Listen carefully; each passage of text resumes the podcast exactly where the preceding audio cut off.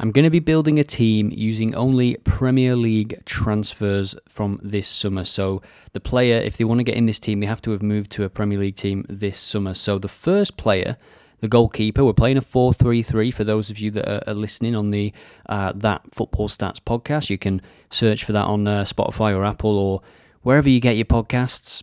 The first player, the goalkeeper, is David Raya signed uh, by Arsenal, not played yet. So this is a sort of this is a team for the next five years, shall we say, in the Premier League. We want this team to to challenge for the title and then eventually win the Champions League. Let's go right back next. Uh, this was a bit of a tough one, actually. Um, in my mind, it's Livramento, and I'm going to go with Livramento. Um, Max Aarons was a, a, close second, I think, at Bournemouth. So Livramento at right back, centre back is going to be and it's not the ideal situation, but it's going to be a couple of left footed players. First up, Micky van de Ven. What a start he has had to his Tottenham career. He looks a really classy defender, um, very hard to get off the ball. He's quick, he's tall, he's strong.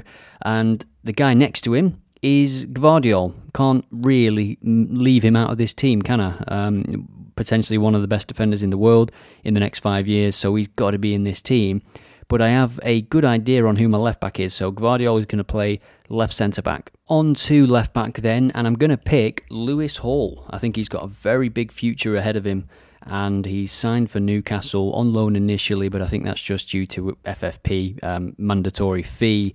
We'll make that deal permanent at the end of the season, and yeah, you can see him really improving um, under Eddie Howe at Newcastle because the left back's been a bit of a tricky situation for them. Um, Dan Burn isn't a left back by trade, he's been doing a good job.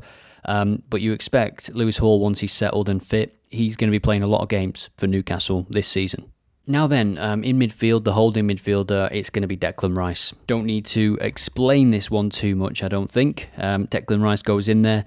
On the left of him, we are going to have Kovacic he's a great player anyway, just 29 years old. I think they've they've got a bargain, to be honest, Manchester City, um, as they always seem to do. I was looking the other day at transfer fees for them, and uh, they paid, I think it was 18 million for Alvarez. I mean, how much is he worth now? 60, 70, 80? It's just baffling, isn't it, when you see some of the fees paid for Mudryk, Sancho, Antony, and then you get Man City just going out and buying Alvarez for, for 18 million. It's incredible business, and they just uh, seem to, to keep on doing it. So the midfield is Kovacic and Rice so far, and on the right side of that midfield, we are going to add Dominic Szoboszlai um, from Liverpool. What a player! What a start to his Liverpool career, and uh, coming to the Premier League as if he'd been playing there for for years. Uh, got a great engine on him, but he's also got real quality. So Szoboszlai is in, hopefully not murdering the pronunciation of that name. I didn't know how to spell it. I had to Google it to even find it on this lineup builder. Now, on left wing, he might not really be playing left wing um, in this system. I'd expect him to come deep and just be involved in the play, uh, but it is James Maddison. He has been one of the signings of the season, one of the players of the season so far, just orchestrating everything that has been good about this Tottenham team. And on the right side of this attack, I'm actually going to have another Tottenham player. This was a this was a tricky position, but I'm going to go with Brennan Johnson. I think if you're looking at right wingers that that did transfer, you've got Doku at City, of course. You've got Cole Palmer, who signed around the same time as, as Brennan Johnson did. Cole Palmer in at Chelsea.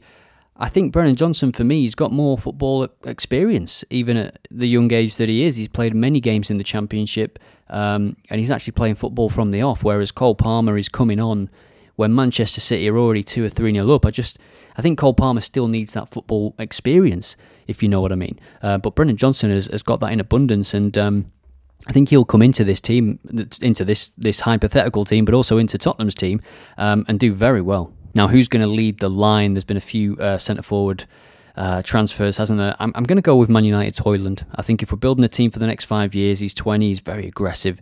Uh, I like the way he plays, and I think if you've got players like James Maddison on the pitch, uh, Szoboszlai who can find this guy in behind as well, and then Brennan Johnson who's going to stretch that defence, um, he is going to be my number nine, and it's a team for the next five years, and it has to be made up of players that have uh, been brought in as a striker. You know, you've got Nicolas Jackson, he could have made the team. Neal Maupay could have made that. He would never make the team, but he could have made the team because he's transferred this summer. So Højlund is in then, and the complete team is David Raya. Let me know in the comments if you're watching on YouTube what you think of this team, who you would change. Have I forgotten somebody? I did this sort of off the cuff at the top of my head, um, and these are the best players in my mind right now. I might have missed a glaring uh, player, a super striker, a winger, or something, but it's David Raya, Livramento, Van de Ven, Gvardiol, Lewis Hall, Szoboszlai, Declan Rice, Kovacic, and then up top, Brennan Johnson, Højlund, and Maddison. Um, very balanced front three, I think. You've got a bit of everything in, in that front three. Um, same goes with the midfield, I think. You've got Declan Rice who can hold. Kovacic is going to get up and down, and Szoboszlai he just he's like a Duracell bunny. He's just not going to stop running for 90 minutes, 120 if you're in the Champions League. Lewis Hall, Gvardiol, Van de Ven, Livramento, very, very good technical defensive unit. Um, but there's also a bit of, bit of weakness on those wing backs. Let's be honest. I do I do acknowledge that, especially Livramento just coming back from injury. Let me know what you would change and if I've missed anybody. And um, thank you for watching.